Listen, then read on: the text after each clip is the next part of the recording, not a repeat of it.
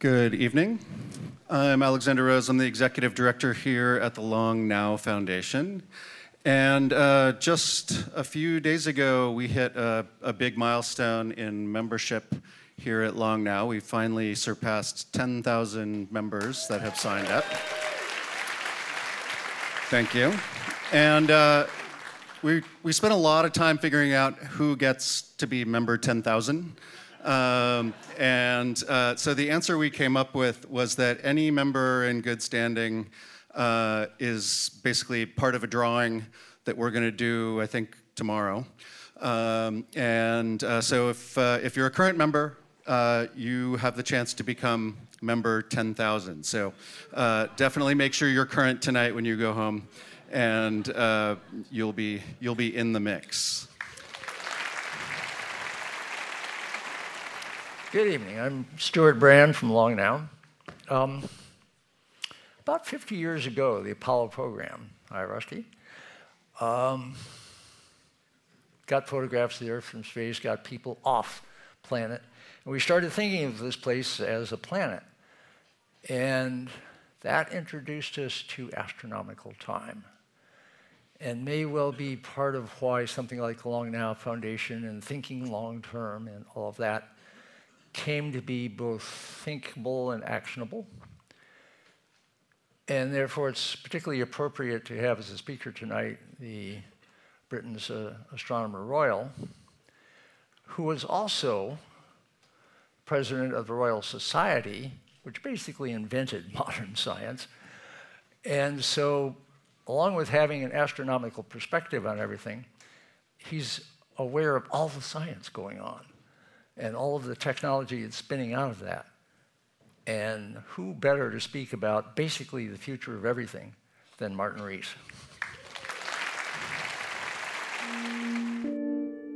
I'm Stewart Brand, the curator of this series of talks from the Long Now Foundation in San Francisco.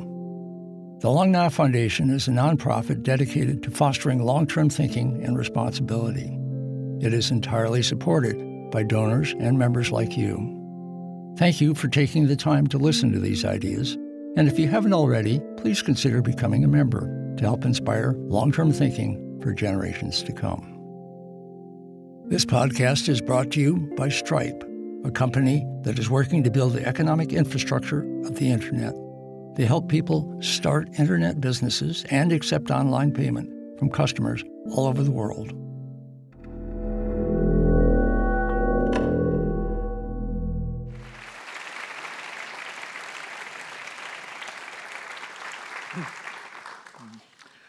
Well, thank you very much, Stewart. It's a great pleasure and privilege to be here. My talk is going to be mainly predictions and forecasts, but I'm going to start with a flashback to the Middle Ages, inspired by this cathedral in Ely, 10 miles from where I live.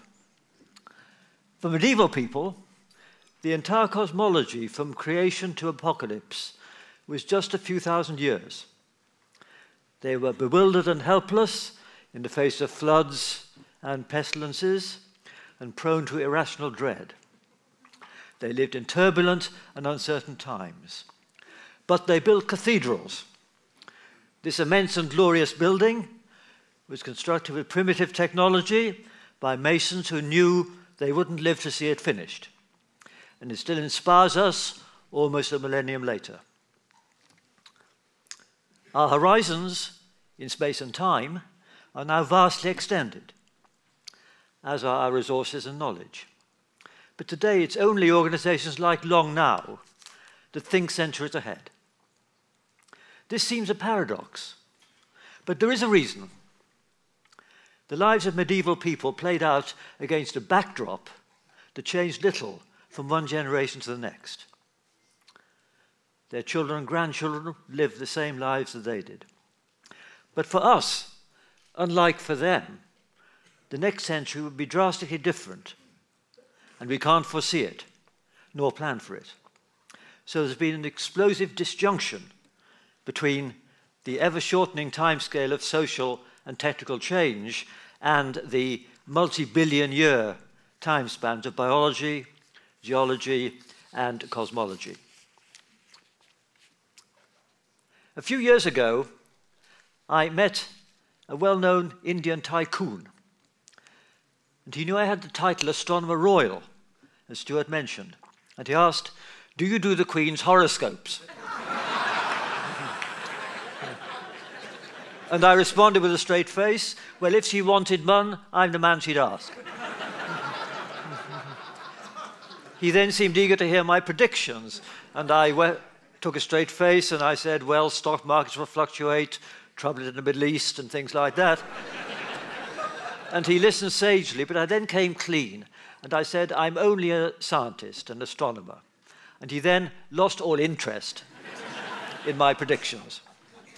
And rightly so, because scientists are pretty rotten forecasters. Almost as bad as economists, but not quite.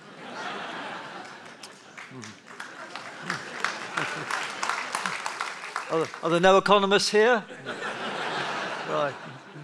So my forecast will be very tentative, especially in front of an audience where there are people with far more expertise than me on each of the several topics I'll address. About 14 years ago, I wrote a book which I entitled Our Final Century, question mark. My publishers deleted the question mark. And the but the American publishers changed the title to Our Final Hour. I, I, guess uh, you guys like instant gratification and the reverse. well, that book typecast me as a doomster and Luddite, and I've tried to counter that a bit in my new book, advertised here by offering some scientific optimism despite political pessimism. And the theme is this the Earth existed for 45 million centuries, but this century is special. It's the first when one species, namely ours, has the planet's future in its hands. We're deep in the Anthropocene.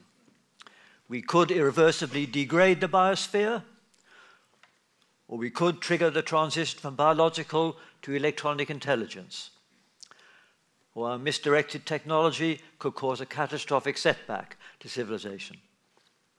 We've had one lucky escape already. At any time in the Cold War, when armaments escalated beyond all reason, the superpowers could have stumbled towards Armageddon through muddle and miscalculation. And that threat is merely in abeyance. Nuclear weapons are based on 20th century science. I'll focus later in my talk on 21st century sciences bio, cyber, robotics, and space, which all offer huge potential benefits but also expose us to novel vulnerabilities. But before that, let's focus on the long term threats that stem not from conscious decisions but from humanity's ever heavier collective footprint. Because here, even with a cloudy crystal ball, there are some things we can predict. For instance, by mid century, the world will be more crowded. 50 years ago, world population was about 3.5 billion. It's now about 7.6 billion. And the growth's been mainly in Asia and Africa, as shown in this map where regions are scaled in proportion to their growth in the last 30 years. But the growth is slowing. The number of births per year worldwide actually peaked a few years ago. Nonetheless, population is going up in some areas, and world population is forecast to rise to about 9 billion by 2050. That's partly because most people in the developing world are young and they're yet to have children and they live longer. The age histogram in the developing world on the left, lots of young people, will become more like the one on the right for Western Europe, where the birth rate has not increased and most people live a long time. And as the upper part of the left hand one fattens up, that will give a big rise in population, even if the birth rate doesn't go up. And the main growth is in East Asia, and it's there that the world's human financial resources will become concentrated, which will actually end four centuries of North Atlantic dominance. And the other big change is there's more urbanization. And to prevent megacities becoming turbulent dystopias will surely be a major challenge to governance. Population growth seems under-discussed, partly perhaps because of doom-laden forecasts by, for instance, Paul Ehrlich and the Club of Rome, which proved off the mark.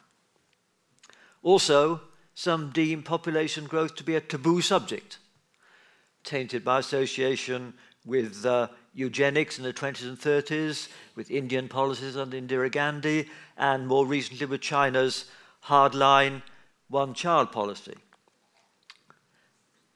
As it's turned out, contrary to the worst predictions, food production and resource extraction have kept pace with rising population. Famines still occur, but they're due to conflict or maldistribution, not overall scarcity. But the capacity of the world to cope depends on lifestyle. It couldn't sustain its present population if everyone lived as profligately as the better off Americans do today, each using as much energy and eating as much beef. On the other hand, 20 billion could live sustainably with a very ascetic quality of life if all adopted a vegan diet, didn't travel, lived in small high density apartments, and interacted via super internet and virtual reality. This scenario is fairly improbable, obviously, and certainly not alluring. But the spread between these two indicates it's naive to quote one headline figure for the world's carrying capacity. To feed 9 billion by mid-century will require improved agriculture, low-till, water-conserving and perhaps GM crops, and maybe dietary innovations, converting insects highly nutritious and rich in proteins, into palatable food, and making artificial meat. Really great new technology. And to quote Gandhi, there'll be enough for everyone's need, but not for everyone's greed. Population trends beyond 2050 are harder to predict because enhanced education and empowerment of women, surely a benign thing in itself, could reduce fertility rates where they're now highest. But the demographic transition, so called, hasn't reached parts of India and sub Saharan Africa. On the other hand, if families in Africa remain large, then according to the UN projections, that continent's population could double again between 2050 and 2100 to 4 billion. Nigeria alone would then have as big a population as Europe and North America combined. And Africa's population would be nearly 10 times Western Europe's. Well, optimists say that each extra mouth brings two hands and a brain. It does. But it's the geopolitical strains that worry me most. Sub Saharan Africa can't escape poverty as the so called Asian tigers did by undercutting Western manufacturing costs, which robots could do manufacturing now. And they may not have toilets, but they do have smartphones. They know the injustice of their fate, they know what they're missing, and migration is easy. This is a recipe for instability, for multiple mega versions of the tragic boat people crossing the Mediterranean today. So, surely wealthy nations, especially in Europe, should urgently promote growing prosperity in Africa and not just for altruistic reasons. And another thing, if humanity's collective impact on land use and climate pushes too hard, the resultant ecological shock could irreversibly impoverish our biosphere. Extinction rates are rising. We are destroying the book of life before we've read it. Already there's more biomass in chickens and turkeys than in all the world's wild birds. And the biomass in humans, cows, and domestic animals is 20 times that in wild mammals.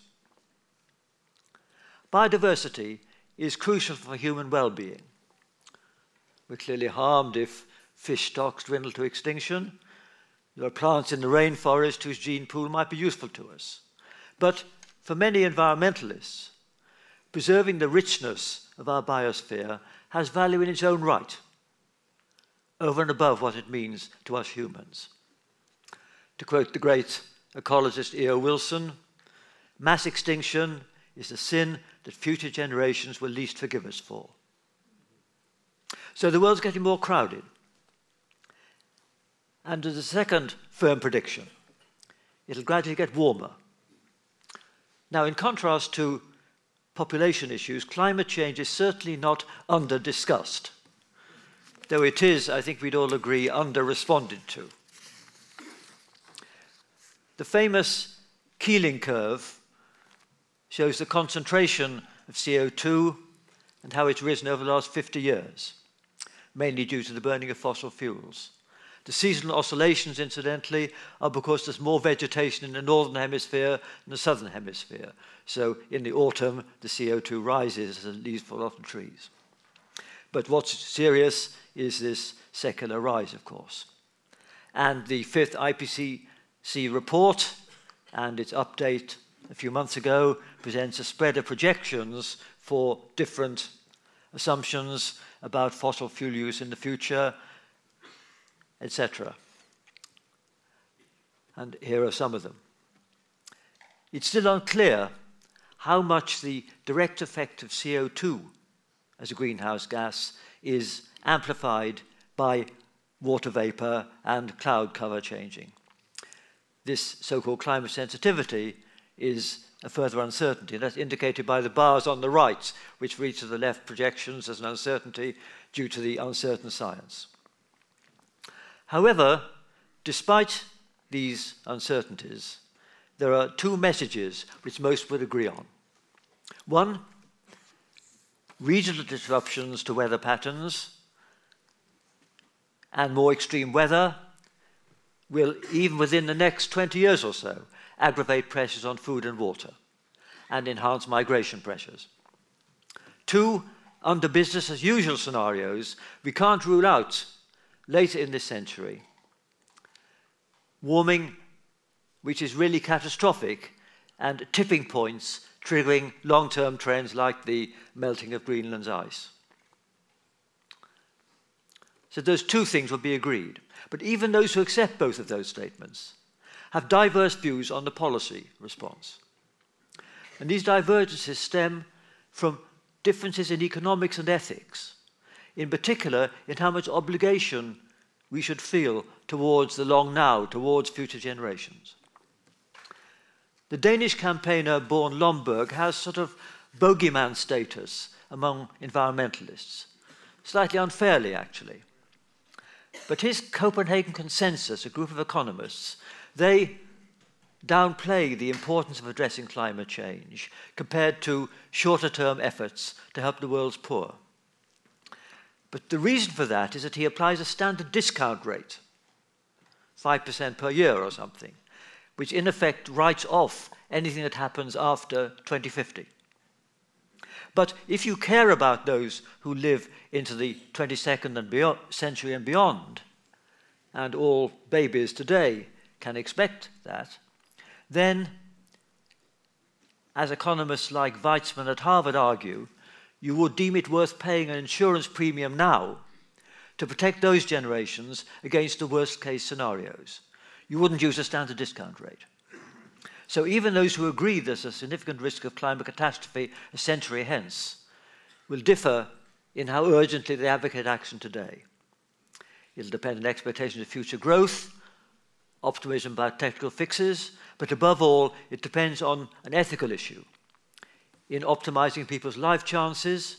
Should we discriminate on grounds of date of birth? As a parenthesis, I'd note that there's one policy context where an essentially zero discount rate is applied, and that's to radioactive waste disposal, where the depositories are required to prevent leakage for 10,000 years or even more. Somewhat ironic when we can't plan the rest of energy policy even 30 years ahead. Consider this analogy. Suppose astronomers had tracked an asteroid and calculated that it would hit the Earth in 2080, 63 years from now. Not with certainty, but with, say, 10% probability. Would we relax, saying it's a problem that could be set on one side for 50 years? People will then be richer, and it may turn out he's going to miss the Earth anyway. I don't think we would. I think that be a consensus we should start straight away and do our damnedest to find ways to deflect the asteroid or mitigate its effect. What will actually happen on the climate policy front? The pledges that were made at the Paris conference and renewed in Poland recently are a positive step. But politicians won't gain much resonance by advocating unwelcome lifestyle changes now or a high carbon tax when the benefits accrue mainly in distant parts of the world and decades into the future. Jean Claude Juncker, head of the European Union Commission, famously said in a different context we know what to do, but we don't know how to get re elected when we do it. And he's having problems with us Brits this week, as you probably know.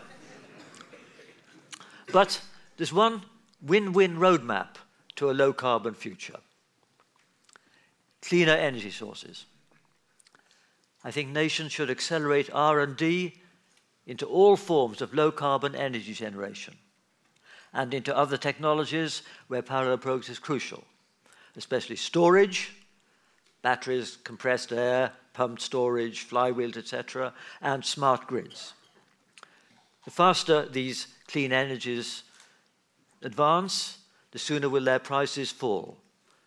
So they become affordable to, for instance, India, where they certainly need more generating capacity, where the health of the poor is now jeopardized by smoky stoves, burning wood and dung, and where there will otherwise be pressure for them to build coal fired power stations.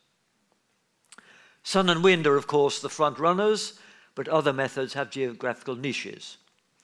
Geothermal power in Iceland, for instance, and tidal energy is attractive where the topography induces especially large amplitude tides. And in fact, in my country, Britain's west coast is one such place, and there are proposals for tidal barrages and lagoons. But because of local intermittency, especially with sun and wind, we'll need continental scale DC grids. In Europe, to carry solar energy from Morocco and Spain to less sunny northern nations, and east west to smooth peak demand over different time zones. In this country, and indeed in Eurasia, and maybe the latter should be part of China's Belt and Road Initiative. And despite wide ambivalence about nuclear energy, I think we should surely boost R&D into a variety of fourth generation concepts, which could prove to be far more flexible in size and safer than the ones we have now and the potential payoff from fusion is so great it's surely worth continuing experiments and prototypes. It would be hard to think of a more inspiring challenge for young engineers than devising clean and economical energy systems for the world. But if this transition is too slow, and if 20 years from now our climate seems heading irreversibly into dangerous territory, there may be pressure for panic measures. This could involve a plan B, being fatalistic about continuing dependence on fossil fuels, but combating its effects by either a massive investment in carbon capture and storage or else by geoengineering. It's feasible, for instance, to inject enough aerosols into the stratosphere to cool the world's climate, a sort of artificial volcano.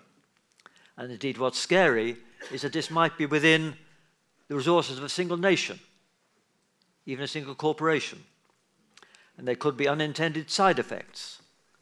And of course, the other consequences of rising CO2, like ocean acidification, would be unchecked. Geoengineering would be a political nightmare. Not all countries would want to, as it were, adjust the thermostat the same way and indeed the only beneficiaries would be the lawyers. They'd have a bonanza if nations could litigate over bad weather. um, there is um, a more benign kind of uh, uh, geoengineering, direct extraction of CO2 from the atmosphere.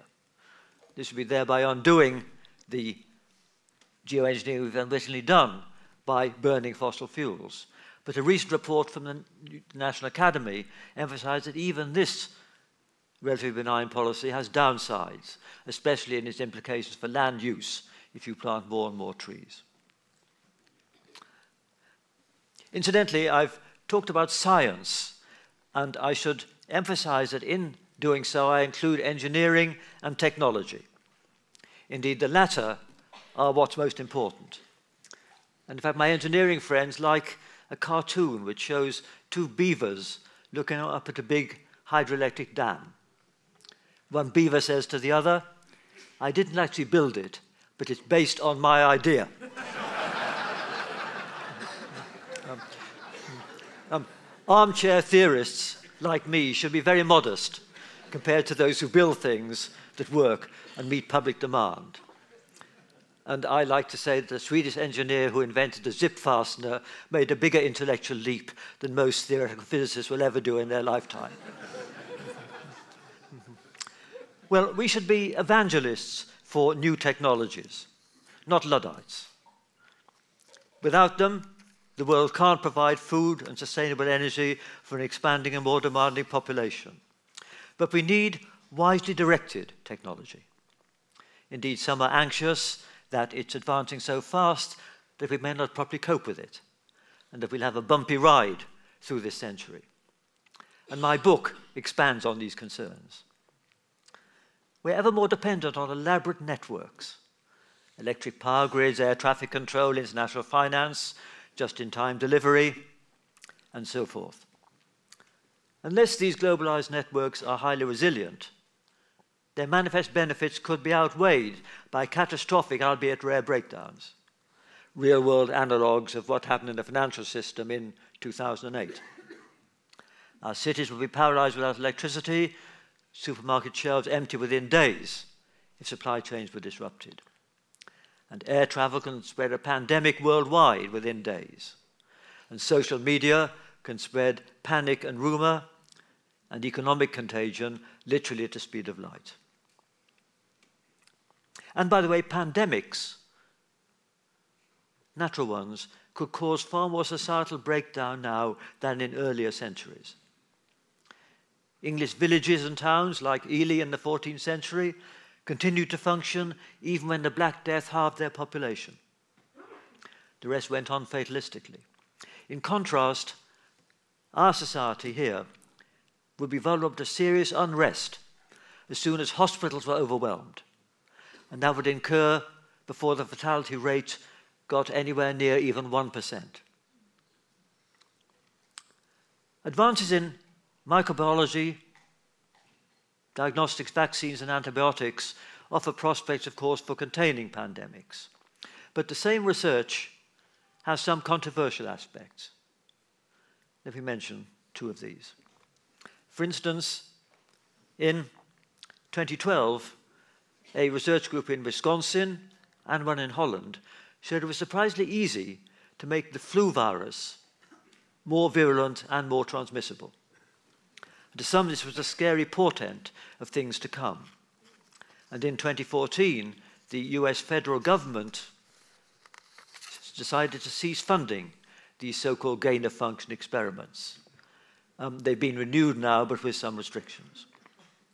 And the new CRISPR-Cas9 technique for gene editing is hugely promising, but there are ethical concerns and worries about possible runaway consequences of gene drive programs to wipe out species. As diverse as mosquitoes, where there's been an attempt to wipe out the mosquito that carries the Zika virus, and some nasty people in England want to wipe out the grey squirrel, which is um, more successful in competing uh, than the uh, brown squirrel is. Well, back in the early days of recombinant DNA, a group of biologists met in Asilomar here in California, and they agreed on what experiments should and shouldn't be done. This encouraging precedent triggered several meetings in the last few years to discuss recent developments in the same spirit.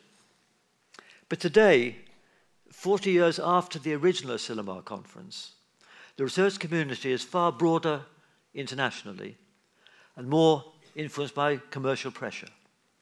And I'd worry that whatever regulations are imposed on prudential or ethical grounds on the use of these technologies can't be enforced worldwide any more than the drug laws can or the tax laws can.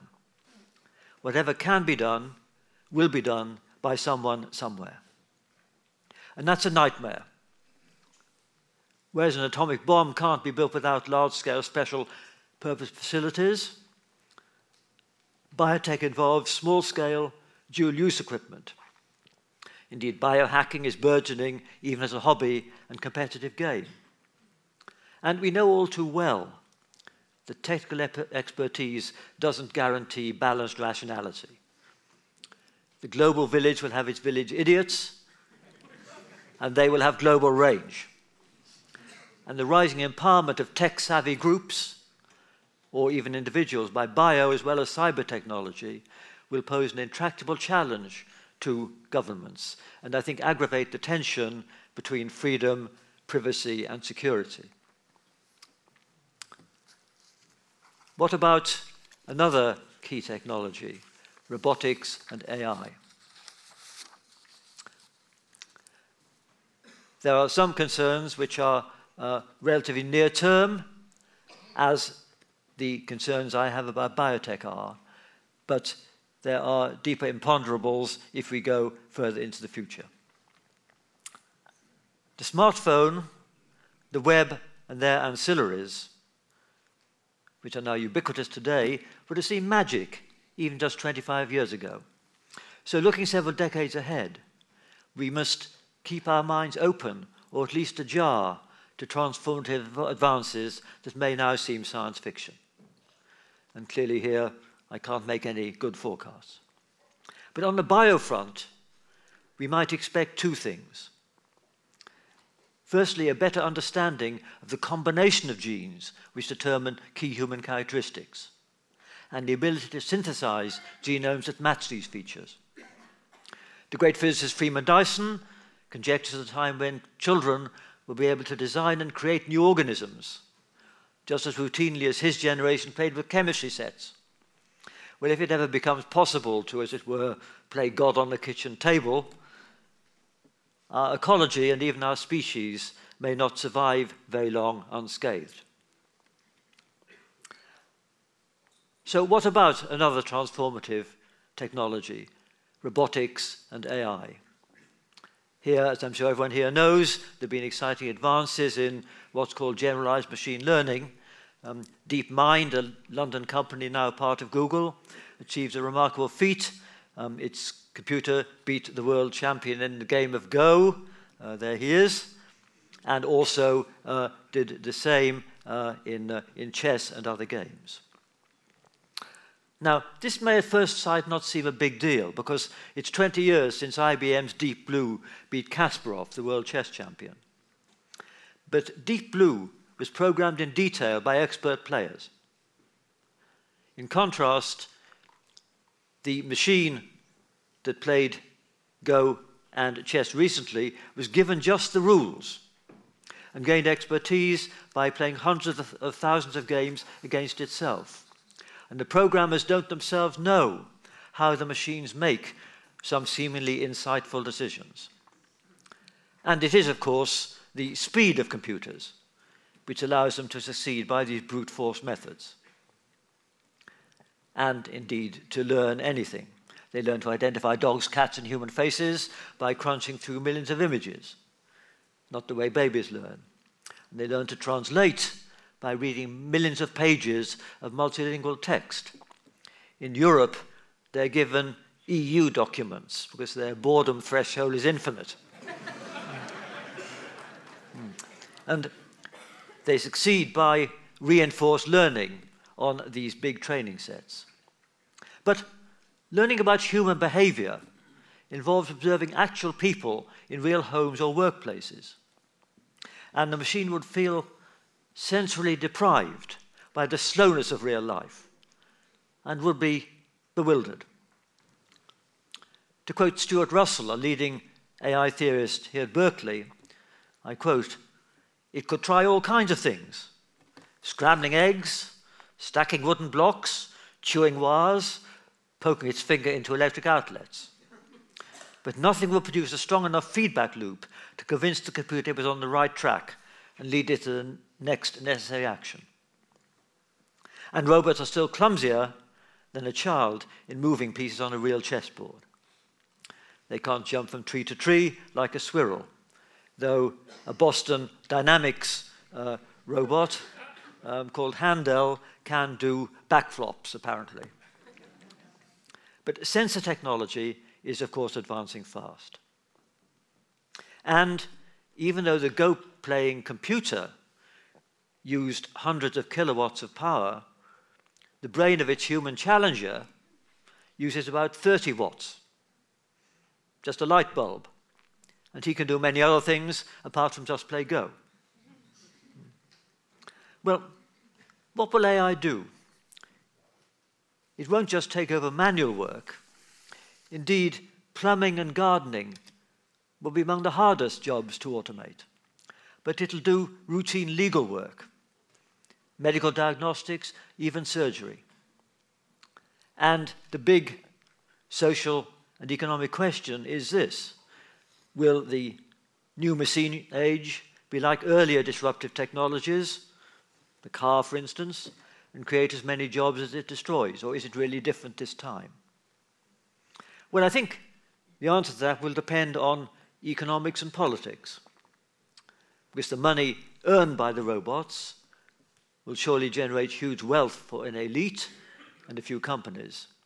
But I suggest in my book that to preserve a healthy society will require massive redistribution of that income to ensure that everyone has at least a living wage. This shouldn't be just a handout, but should be achieved by creating and upgrading public service jobs where the human element's crucial, which are now undervalued, and where demand is huge. Above all, carers for young and old, but also custodians, gardeners in public parks, and so forth. But caring for the old people is something where there's huge demand that's unmet and it's frankly a more dignified job for a human being than working in an Amazon warehouse um, or uh, in, in, uh, in a factory. This transition, which requires massive redistribution of wealth, I can see this happening in Scandinavia and in China, but there might be ideological barriers in this country. But let's look still further ahead in robotics. How human like will they be? AI can, of course, cope with fast changing networks, traffic flow, electric grids, etc. And the Chinese could have an efficient planned economy of a kind that Marx could only dream of.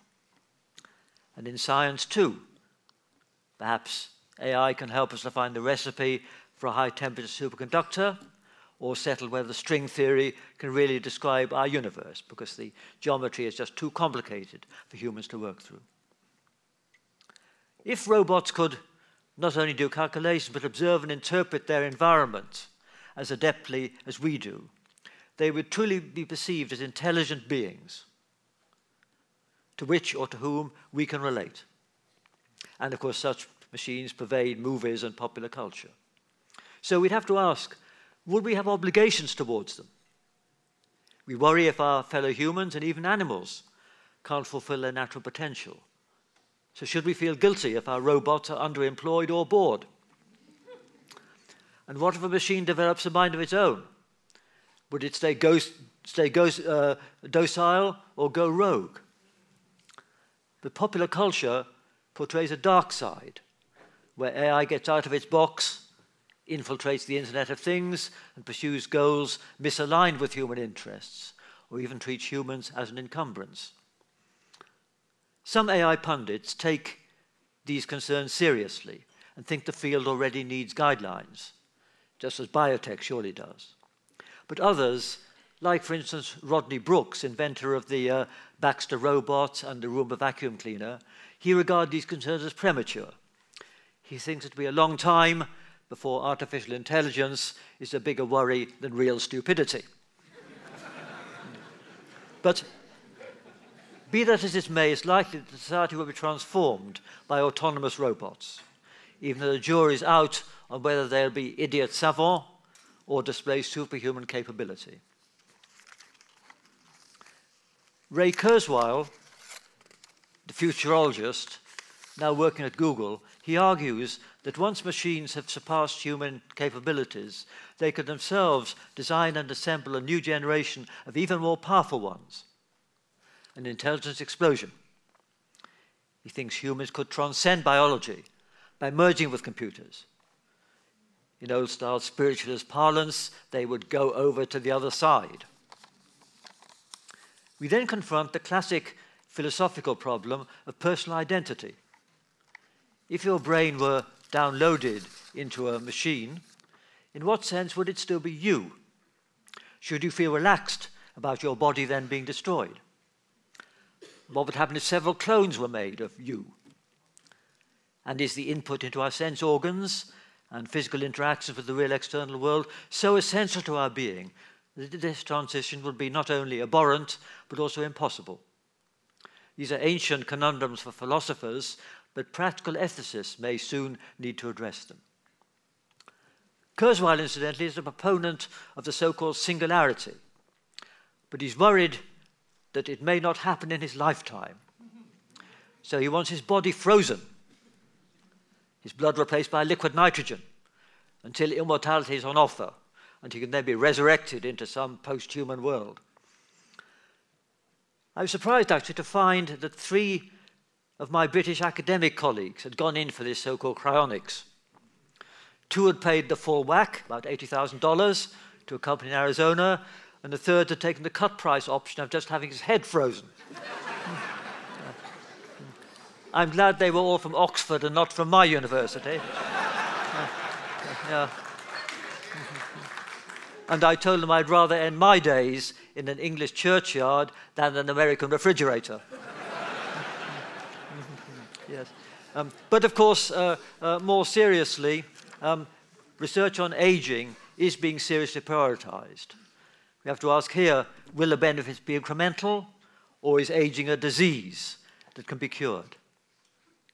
Dramatic life extension will plainly be a real wild card in population projections with huge social ramifications. But it may happen along with human enhancement in other forms. It's at least surely on the cards that human beings, their mentality and their physique, may become malleable through the deployment of genetic modification and cyborg technologies. Moreover, this future evolution, the kind of secular intelligent design, would take only centuries, in contrast to the thousands of centuries needed for Darwinian evolution. And this is a game changer. When we admire the literature and artifacts that have survived from antiquity, we feel an affinity across a time gulf of thousands of years with those ancient artists and their civilizations. But we can have zero confidence that the dominant intelligences a few centuries hence will have any emotional resonance with us, even though they may have some algorithmic understanding of how we behave. And now I turn to another technology, space. This is where robots surely have a future, and where I will argue changes will happen fastest and should worry us least. During this century, the whole solar system will be explored by swarms of miniaturized probes, far more advanced than the wonderful Cassini, designed in the 1990s, which spent 13 years exploring Saturn, or the NASA probe, or, or the uh, ESA European probe that went to this comet and landed a robot on it, um, or the NASA probe uh, that sent back these pictures of Pluto 20,000 times further away than the moon, and of course, more recently, uh, of this uh, uh minor planet a billion miles further away still. Think back to the computers and phones of the 1990s when these probes were designed and realize how much better we can do today. The next step will be the deployment in space of robotic fabricators, which can build large structures, for instance, giant telescopes with huge gossamer thin mirrors assembled under zero G. A feasible goal for such an instrument, incidentally, would be to resolve an image of an Earth like planet around another star. And I think a nice target would be to do this by the year 2068, the centenary of the iconic Earthrise image I showed earlier of our Earth taken from lunar orbit. A picture of another Earth around another star will be a new iconic image. But what about manned spaceflight? The practical case gets ever weaker with each advance in robotics and miniaturization. So will it have a resurgence? It's nearly 50 years since Neil Armstrong's one small step, and I cherish this picture signed for me a few years ago by seven of the Apollo astronauts. In the 1960s, there was, of course, a space race against the Russians. NASA got about 4% of the federal budget. And had that pace continued, there had been footprints on Mars long ago. But once the race to the moon was won, there was no motivation, and I think the NASA budget is now about 0.6% of uh, the budget. But hundreds more have ventured into space, but anticlimactically, they've done no more than circle the Earth in low orbit, mostly in the International Space Station.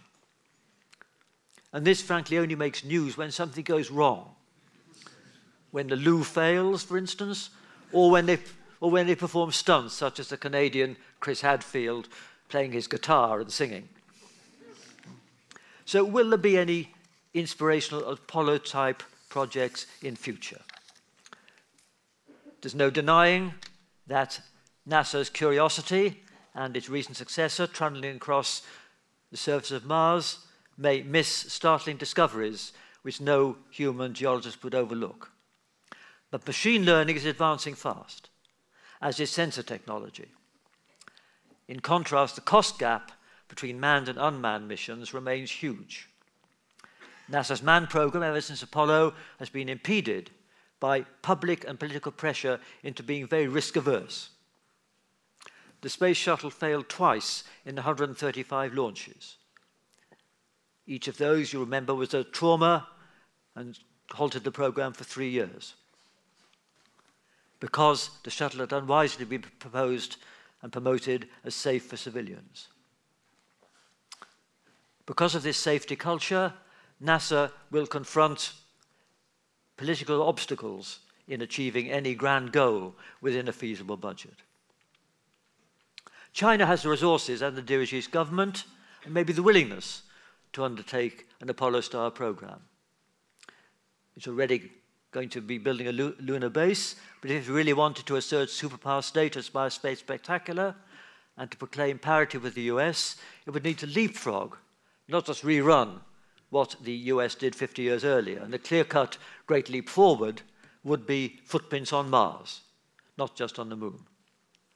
But leaving aside the Chinese, I think the future of manned spaceflight lies with privately funded adventurers prepared to participate in a cut price program far riskier than Western nations could impose on publicly supported civilians.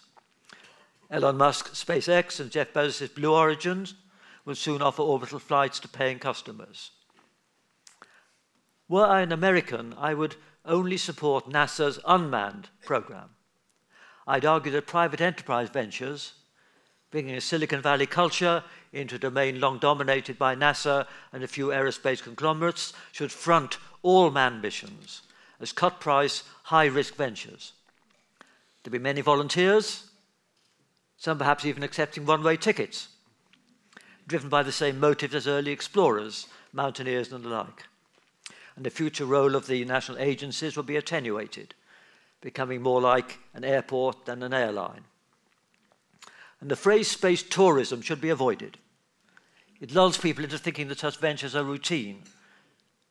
And if that's the perception, the inevitable accidents will be as traumatic as those of the space shuttle were. These exploits must be sold as dangerous sports or intrepid exploration. Nonetheless, by 2100, thrill seekers may have established bases independent from the Earth, probably on Mars. And Musk himself, uh, aged 47, says he wants to die on Mars, but not on impact. and he might. But don't ever expect mass emigration from the Earth. Nowhere in our solar system offers an environment even as clement as the Antarctic or the top of Everest. And here I disagree with Musk and with my late colleague Stephen Hawking. I think it's a dangerous delusion to think that space offers an escape from Earth's problems.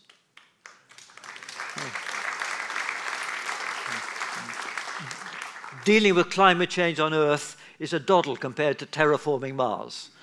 There's no planet B for ordinary risk averse people. Nonetheless, we should cheer on these brave space adventurers because they will have a pivotal role in spearheading the post human future in the 22nd century and beyond. This is why they'll be ill adapted to their Martian habitat. So they'll have a more compelling incentive than those of us on Earth to redesign themselves. They'll harness the super powerful genetic and cyborg technologies that will be developed in coming decades. These techniques will, one hopes, be constrained here on Earth on prudential and ethical grounds. But these settlers on Mars will be beyond the clutches of the regulators. And we surely wish them good luck in modifying their progeny to adapt to alien environments. And this might be the first step towards divergence into a new species. So it's these spacefaring adventurers, not those of us comfortably adapted to life on Earth, who will spearhead the post human era. Moreover, if they make the transition to fully inorganic intelligence, they won't need an atmosphere. And they may prefer zero G. So it's in deep space, not on Earth or even on Mars, that non biological brains may develop powers that humans can't even imagine. Few doubt that machines will gradually surpass or enhance more and more of our distinctively human capabilities. As I said, Ray Kurzweil and his ilk say it'll be a few decades. The cautious amongst us imagine centuries. But either way, the time scale for technological advance is but an instant compared to the time scale for the Darwinian evolution that led to humanity's emergence. And more relevantly, less than a millionth of the vast expanse of cosmic time lying ahead. So the outcome of future technology and its evolution could surpass humans by as much as we intellectually surpass a slime mold. What about consciousness? Philosophers debate whether consciousness is special to the wet organic brains of humans, apes, and dogs. Might it be that electronic intelligences, even if their intellect seems superhuman, will still lack self awareness or inner life? Or is consciousness emergent in any sufficiently complex network? So that these posthumans would ha still have it even if electronic. Well, some say this is an irrelevant semantic issue, like asking whether submarines can swim.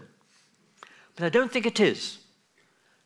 This question crucially affects how we react to the far future scenario I've sketched.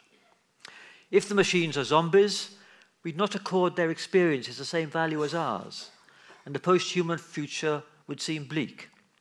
But if they're conscious, we should surely welcome the prospect of their future hegemony. A word about the very far future.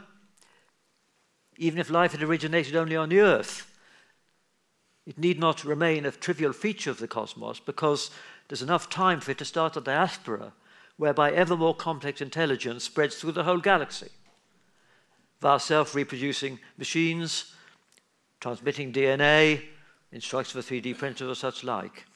Interstellar voyages or even intergalactic voyages are not going to be uh, terror for near immortals. But this raises the question which astronomers are most often asked Is there life out there already? We all agree that we don't know. Well, not quite all. I mean, I and other astronomers get letters from people who've uh, uh, met the aliens, been abducted by them. Uh, and uh, I tell such people, do they really think that having traversed interstellar distances, the aliens would uh, just meet one or two well known cranks and go away again? and also, I say, why don't these people write to each other and not write to me? well, well, most of us don't know, but we know that there's no way in our solar system where there's any advanced life. But there may be some simple life. There may be freeze dried bacteria on Mars. There may be creatures swimming under the ice on Saturn's moon Enceladus. But let's widen our horizon to the realm of the stars. We've learnt that most of these are orbited by retinues of planets, like the Sun is. But the evidence is mainly indirect. We don't observe the planets, but we detect their influence on the motion or brightness of the stars they're orbiting. And the special interest in planets which are like the Earth. And there are literally millions of those in our galaxy. And we can see the nearest among them. And some have been found. One of the most remarkable is this object, which is a miniature solar system, seven planets orbiting around a very faint star, an M dwarf. And the years for these planets vary from a day and a half for the innermost to 18 days for the outermost. Would there be any life on, on them? We have no idea. They're very spectacular places. This is an artist's impression of what it might be like to live on one of them. Viewed from one of these planets, the others would loom larger than our moon does to us, swinging fast across our sky. But they're very unearthly. They're probably all tidally locked, presenting their same face to the sun. So there'd be a sort of apartheid where everyone lives in one half facing the sun except the astronomers who are in the other half. well, all the evidence we have for these exoplanets so far is indirect, detecting their effect on the motion or brightness of the star they're going around. We'd really like to observe them directly. But that's hard. To realize just how hard an alien astronomer, um, supposing with a powerful telescope, looking at our sun, might be able to see our Earth. Suppose they could, then the Earth would look like a pale blue dot in Carl Sagan's nice phrase, very close in the sky to its star, our sun, and a billion times fainter. But if the aliens had a big enough intelligence that they could, big enough telescope, that they could uh, observe this uh, planet, observe our Earth, they could learn quite a bit about it. The shade of blue would be slightly different depending on whether the Pacific Ocean or the landmass of Asia was facing them. So they could learn that there were continents and oceans, the length of a day, something of the seasons and the climate. By analyzing the faint light, they can infer it had a biosphere. We can't do this yet, but the next generation of telescopes can. Uh, this is um, uh, the ELT, the European Extremely Large Telescope. Uh, they're not imaginative in, in their nomenclature. But this is going to be the world's biggest telescope. 39 meter uh, diameter mirror, that's probably the, the width of this lecture hall. Um, and that will be able to make observations like I've envisaged of our Earth, of Earth-like planets around other stars. And two slightly smaller American telescopes uh, will come online at about the same time. So this is going to be uh, a very exciting prospect in the near future. Well, they will find lots of habitable planets where water could exist, but habitable doesn't mean inhabited. And for most of us, that's the number one question. We still don't know the likelihood. Indeed, we don't know how life emerged on Earth. We don't know whether it was a rare fluke or whether it was inevitable. We don't know what triggered the transition from complex molecules to entities that can metabolize and reproduce. Moreover, even if simple life were widespread, We can't assess the odds that it evolves into a complex biosphere. And even if it did, it might be unrecognizably different. But the question, are we alone, fascinates so many that I think SETI searches are worthwhile, even though the chance of success is small. And I'm actually the chair of the advisory group for Yuri Milner's Breakthrough Listen project. But that's a topic for a different lecture, or maybe for the question period. So let me conclude by focusing back closer to the here and now. To emphasize that even in the concertina cosmic timeline, extending billions of years into the future as well as into the past, we are living in a special century. The first in Earth history when one species is empowered to control the fate of the entire biosphere. To jumpstart a transition to entities that far transcend our limitations, or to take a darker view to foreclose the immense future potential and leave an anarchic and depleted planet. My book emphasizes how our society is brittle, interconnected, and vulnerable. We fret unduly about small risks, air crashes, carcinogens in food, low radiation doses, etc. But we're in denial about some newly emergent threats, which could be globally devastating. Some are environmental, others are the potential downsides of novel technologies, which could cascade globally in our interconnected world. Innovations bring great hopes, but also great fears. And as a wise mantra, the unfamiliar is not the same as the improbable. So, how can we forestall catastrophes and ensure a brighter future?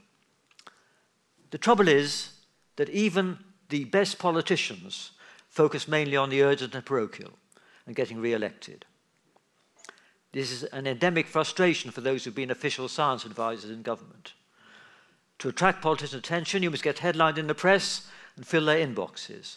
So scientists can have more leverage indirectly by campaigning. We need more Carl Sagan type figures.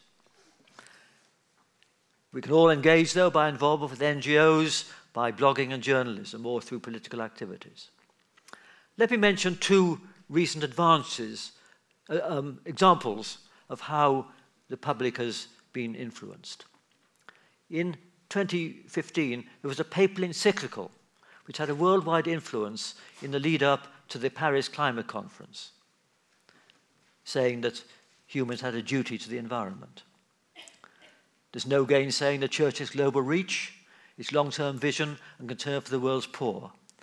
And the Pope got a standing ovation at the UN, and it's had a big effect on forging consensus at Paris. And to take a UK example, recently, there's now proposed legislation on uh, non-degradable plastic waste. And this wouldn't have happened without the consciousness-raising images in David Attenborough's recent Blue Planet 2 TV programs. I'm not sure if they've been shown over here. In particular, the image of an albatross returning from wandering thousands of miles in the Southern Ocean and regurgitating for its young, not the hoped for nourishment, the plastic debris. That's an image as iconic as the uh, polar bear on the melting ice floe. And that certainly influenced UK politicians to take ocean plastic seriously. We may be political pessimists, but we must surely, despite all I've said, proclaim that these technologies can boost the developed as well developing world, and we should not be too much concerned about the downsides. Otherwise, we'll never do anything. The precautionary principle can't be carried too far. And my book on the future offers some tentative hopes, fears, and recipes and highlights the need to assess which scary scenarios can be dismissed as science fiction and how best to avoid the credible ones. We're all on this crowded Earth together. Spaceship Earth is hurtling through the void. Its passengers are anxious and fractious. The life support system is vulnerable to disruption and breakdowns, but there's too little planning, too little horizon scanning. We need to think globally, we need to think rationally, empowered by 21st century technology, but guided by values that science itself can't provide. And above all, we need to think long term. I've already highlighted the world's religions, and as all of us here know, the secular organization, the Long Now Foundation, will create a symbol that contrasts dramatically with our currently pervasive short termism. In the cavern deep underground, a massive clock will be built designed to tick for 10,000 years to resound with a different chime every day over that expanse of time. Those of us who visit it this century will contemplate a monument built to outlast the cathedrals and will be inspired to hope that a hundred centuries from now it will indeed still be ticking and that some of our progeny will still be there to visit it.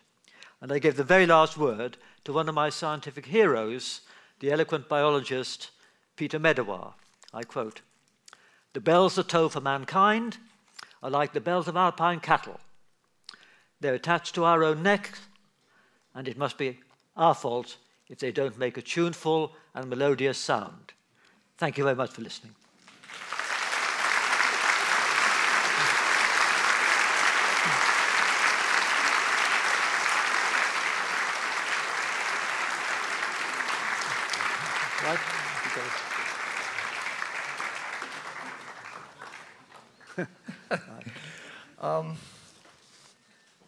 I come with one question. I'll get into ones in the cards here. Yeah, yeah. Uh, you're especially good on astronomical risks and non-risk, mm -hmm.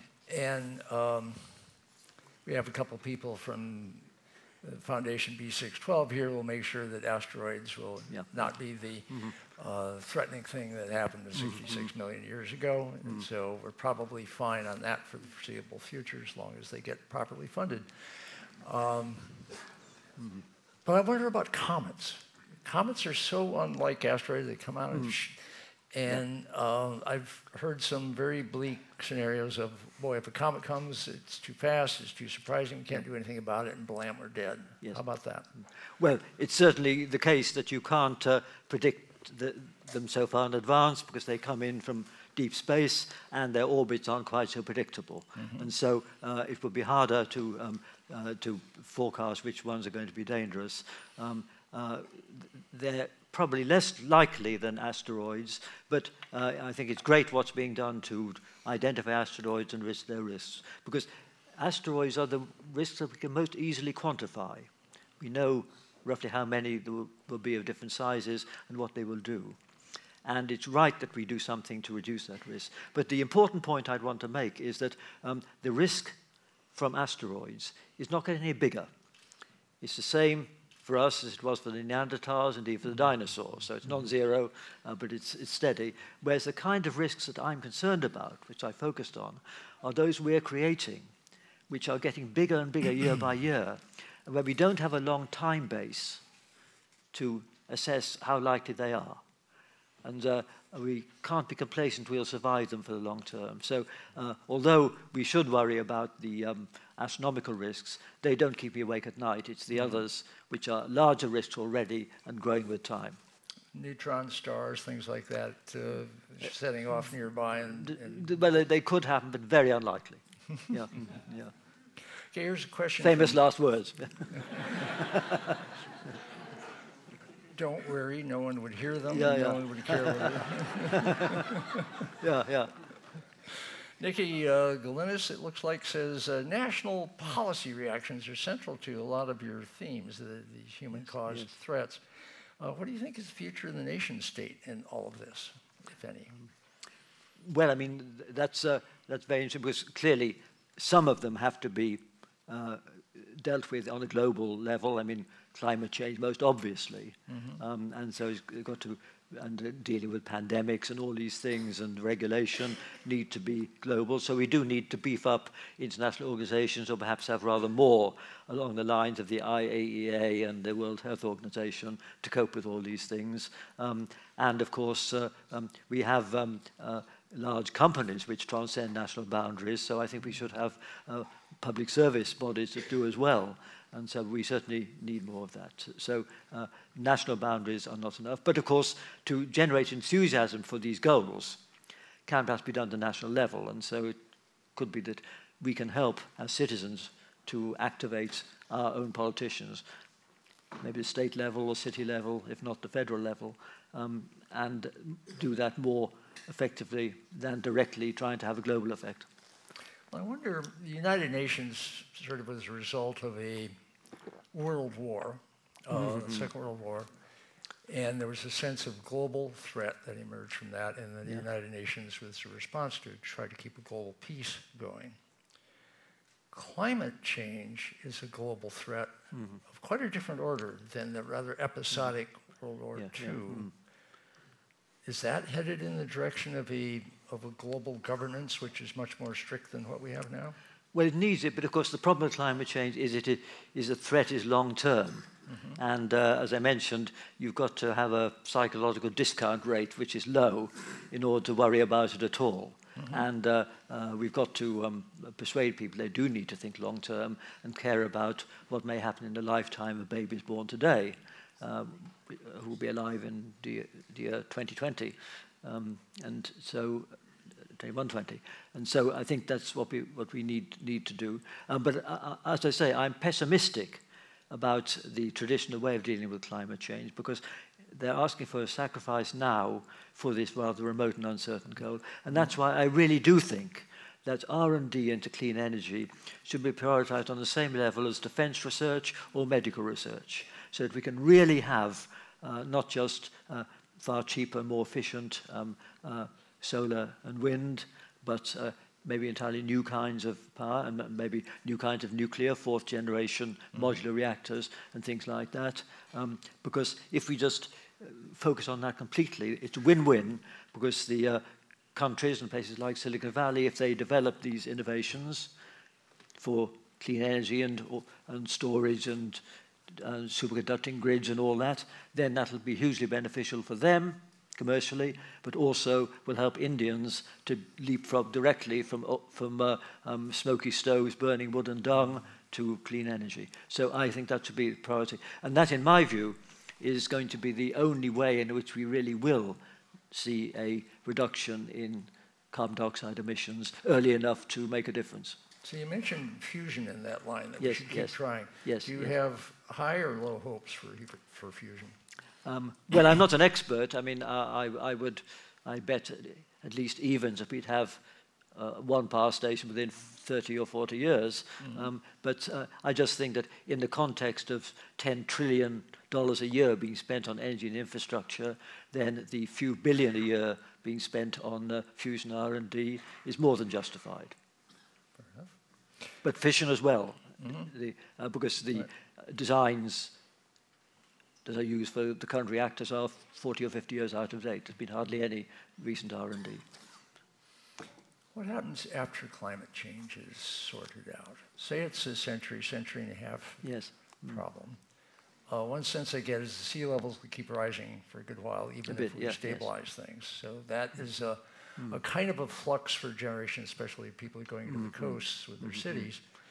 Um, so in a sense, we're looking at a continually changing Earth, even if we get the fossil fuel emissions and so on under control. Mm-hmm. How do you see that playing out over time? Um, well, I think if it's slow enough, we can cope with it.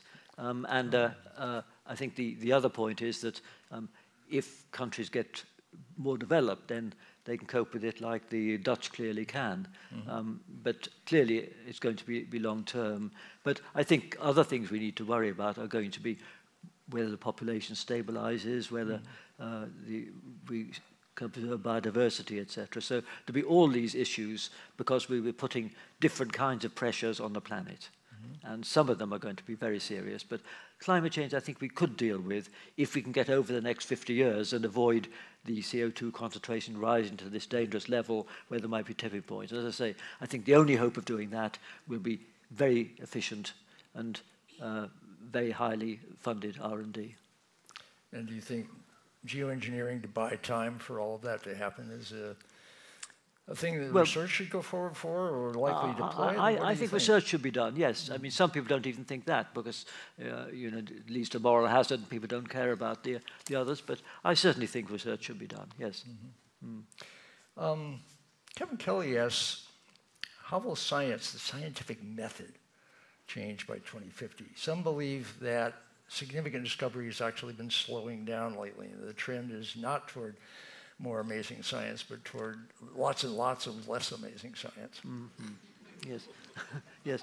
Well, I don't think that's true. I mean, I think that's often said about particle physics, where indeed it is true. Right, that, ran out of particles, right? Yeah, yeah, yeah. Well, I mean, uh, I think there are lots of particles, but they're beyond the scope. I mean, I think the, the cosmic dark matter is, is particles, but they may be a thousand times heavier than can be detected by any accelerator we can build. That's quite okay. possible. Um, so it, it is true that in particle physics, the, uh, the only exciting discovery in the last 30 years has been about neutrinos. Mm -hmm. um, but I think it would be perverse to say there haven't been huge discoveries in, uh, in biology, genetics, and in astronomy. Exoplanets. Mm -hmm. We knew nothing about them 20 years ago. Most of what we know is the last few years. That's, that's a huge thing. And we've learned more about the very early universe, um, and uh, uh, not to mention all the rest of science. So I think the, the overall pace of science um, is um, accelerating, if anything else, because more people are active. It's true that the low-hanging fruit's been picked off,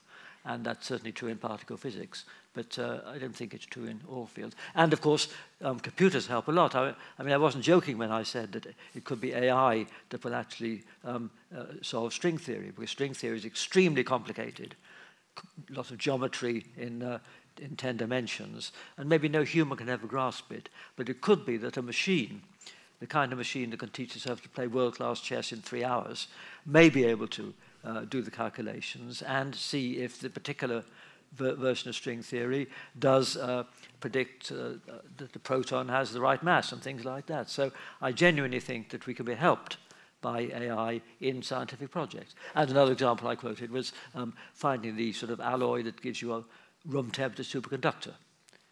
This is uh, uh, very difficult to do, just like you've got to test lots of chemicals, just like in drug development. But this is where machines can help. Uh-huh. So, so there can be an acceleration, I think, in, yeah. in some respects. Um, life Could I make one other point, which is that there may, despite all that, be some important uh, physical ideas which are just beyond our human brain. Just like a monkey can't understand quantum theory, there may be some uh, fundamental aspects of nature which we're not even aware of and couldn't understand if we were. You're 76, I'm 80. Here's a question about life Don't rub it in. On the contrary, I think your uh, wise perspective has to do with your age. Mm. Uh, you know, would you have been able to, at the age of you know 30, typical age here in San Francisco, have had any of the insight that you've been uh, laying on us today? I don't know. Ah, you'll check it. anyway, here's a question. It's anonymous. Uh, life extension, including cryonics, means older adults today will you can expect to be here in the 22nd century. Very interesting statement. If people don't use a low discount rate for themselves, isn't that interesting as we get longer lived people mm -hmm. as time goes by? Mm -hmm. And that, in a sense, long term thinking comes with longer lived people. Um, I think it does, but I think many people, uh, uh, if, if, they're not going to live a long time, they do care about their children and grandchildren. And uh, uh even if people aren't going to live beyond 70 on average, then uh, they know their grandchildren will be alive in the 22nd century. And I think th that is what motivates long-term thinking. And uh, they would be unhappy if there was no world 200 years from now mm -hmm. for their descendants, even though no one now alive would uh, realize what was happening in the world in the year 2200. 2200. So I think, it, I think we feel we're part of some ongoing process. And just as we uh, realize that we uh, benefit from the heritage of earlier centuries in the mm -hmm. infrastructure and literature and science and everything else, uh, I think most of us would be unhappy if we thought that there'd be no long-term survival of anything that we were mm-hmm. involved mm -hmm. in. So I think we do, in some sense, do have a low discount rate in some mm -hmm. contexts. Mm. Good. But not enough, I agree with you. Um, Isabel Santos asks, what about biological carbon sequestration strategies? Yeah. Um, Garrett Gruener here mm, is yes. talking about expanding, uh, doing yes. a lot of kelp. Yes. Kelp uh, enormously fixes carbon. Yes. There's uh, grass. Yes. The questioner asked. There's lots more trees. Mm, yes. And there's presumably some kinds of air capture that could Yes, be yes. done non-biologically. What's your hope? No, I mean, uh, I think uh, that was in the uh, National Academy report that I mentioned, and uh, I think it's feasible. I mean, I think the, the two concerns, I mean, one is that it's going to distort land use because you need lots of land to do this. I mean, maybe algae or something like that can get, get around that, but, but uh, if you're going to use trees, then it needs lots of land. And of course, there's a big problem of dealing with the CO2. Um, the, the idea of um, uh, having to sort of um, safely store underground or somewhere several billion tons of CO2 per year is not a trivial task, and, and, and I think that's got to be coped with if this is worthwhile. Uh, One hope is that uh, if you can sort of send the carbon to the abyss in the ocean, Yes. either in Well, right, that's a- that's one possible idea, in- uh, yep, that it could stay there for quite a Yes, while. I think below two and a half miles, its, its density is above that of water and it sinks. Yeah. Mm. Mm. Science on land is pretty thorough. We've been on land, we're land animals ourselves. Um, my sense is that the oceans, and this is a, our friend Jim Lovelock has gone on about this, that, mm-hmm. that our knowledge of the oceans is you know, pretty thin Yes. still. And yet it's an ocean planet, it's a blue planet. Mm-hmm. And we don't know all the processes going on there. We don't know all the life forms there, certainly. We don't mm-hmm. know exactly how they relate. Right. Um, and the oceans are this enormous event in terms of climate change. And um, what's your sense of the role of ocean science, especially under the pressure of climate change and the need to understand more in the coming decades? Well, I think, as you say, it's crucial that we've got to bottle the atmosphere and the oceans because they're the main store of CO2 and, of course, of heat. Um, and it's also true that we, uh, don't un- we don't have a good map of the ocean bed uh, to the extent that we have of Mars or the Moon. And that does seem an anomaly. So I think we need to study those. And, of course, as far as feeding 9 or 11 billion people, uh, then, of course, there may be a lot of scope um, um, in, the, in the oceans. And that's why I don't worry particularly about feeding people. I guess the last question, and everything sort of bears relation to, you know, are you pessimistic or optimistic? Or, um, you know, as a scientist, you're used to stating things in terms of odds and uh, an error bar. What's your sense of the prospects of getting out of this special century, not only alive, but thriving?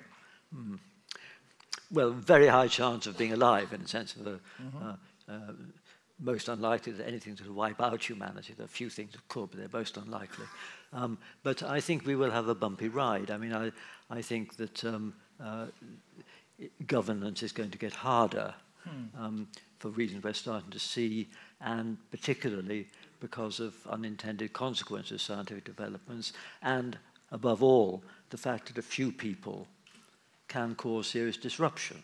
I mean, um, we know that cyber attacks um, could be disruptive, the electricity grid in the city or uh, the whole eastern seaboard of the United States, things like that, complete catastrophe could be caused. Um, and even a trivial case, we had a, um, uh, in, in England just two weeks ago, um, someone saw a drone over Gatwick Airport.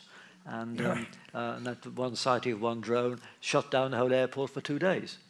And uh, so it's just very easy because we are so risk averse and uh, so interconnected that a few people can disrupt society. And I think there's going to be a problem making society resilient against that sort of disruption. That, I think, is one of the main challenges to governance that we're going to have to face.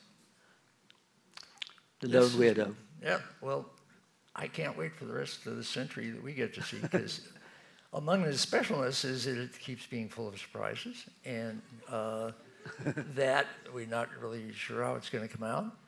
But we're looking at it from this cosmic perspective that you brought, and that mm-hmm. is formidable.